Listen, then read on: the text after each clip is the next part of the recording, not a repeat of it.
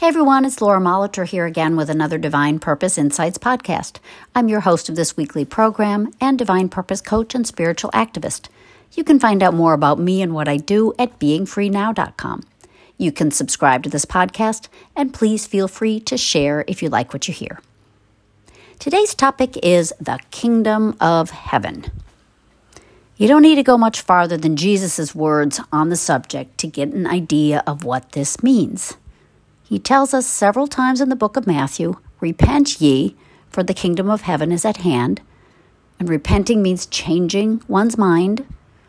And then he tells us, Verily I say unto you, except ye be converted and become as little children, ye shall not enter into the kingdom of heaven. Again, a change of mind, a change of heart. And he makes some of my favorite statements in Luke Fear not, little flock, for it is your Father's good pleasure to give you the kingdom. And this, neither shall they say, Lo here or Lo there, for behold, the kingdom of God is within you. So, what is this kingdom of heaven, this kingdom of God, and where is it? Well, first of all, it's a kingdom. So, what does that mean?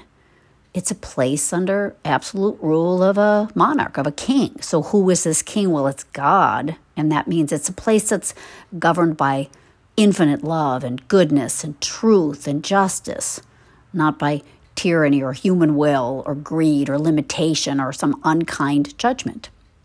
It isn't a kingdom of randomness. It isn't a kingdom of exclusion.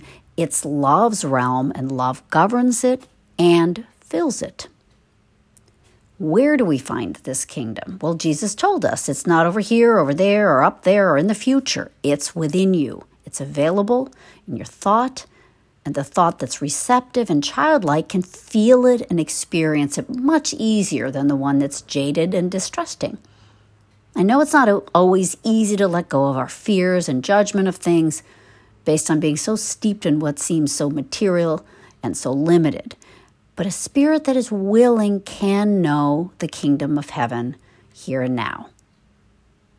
And so, what is this heaven that is God's kingdom? It's an expression of Himself, the state of being that expresses God's own qualities, His nature. Mary Baker Eddy defines heaven as harmony, the reign of spirit, the atmosphere of soul. Heaven's not a place, it's a state of being, a state of thought where God, good, love is recognized and claimed we can discover heaven here on earth first by knowing that this is possible.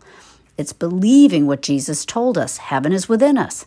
That state of harmony, peace, joy is something we can discover when we gain that childlike state of being, when we change our thought. And that childlike state is one that's willing to receive what the Father is ready to give. It's our Father, Mother, God's good pleasure to give us the kingdom. That means it isn't something God grudgingly gives to a few, or that we have to endure a bunch of awful earthly challenges before we can gain entry. God is love. Our Father wants us to know this love. It pleases Him to express love and for us to feel it. It pleases Him to be in control of our lives and show us that harmony is more real than chaos, that love is greater than hate, that good overcomes evil, and that heaven's not a mysterious place, but is the reality of life that is ready for our childlike eyes to see, to begin to experience every day. We've all had heavenly experiences. We've had transcendent moments where something beautiful, music, nature, art perhaps, or some spiritual awakening moved us to another realm that felt holy and that made us feel whole and holy ourselves. We've had moments of true well being, a peace and calm that just seem to settle upon us and resonate within us. This heaven may feel hard to sustain, but knowing it in those moments proves that it is there, it is with us, and it is within us. There's a space in us that's ready to know heaven because God has put that ability in us. He's put His love in us. And because He loves us, it's His pleasure for us to discover this heavenly possibility and to begin to live it here and now. We can't know what life will be like after this human experience, but we don't have to wait for that to know heaven. And it does again start by knowing that it's possible. Jesus' awareness that the kingdom was within gave him the ability to heal others and to feel a oneness with his Father, that peace at all times, even in storms and trials. And he taught us that God's presence was with and in us all as well. So that harmony, as I've said in other podcasts, is not reliant on outward circumstances, but on that spirit within us that knows God's control, His harmony, His peace.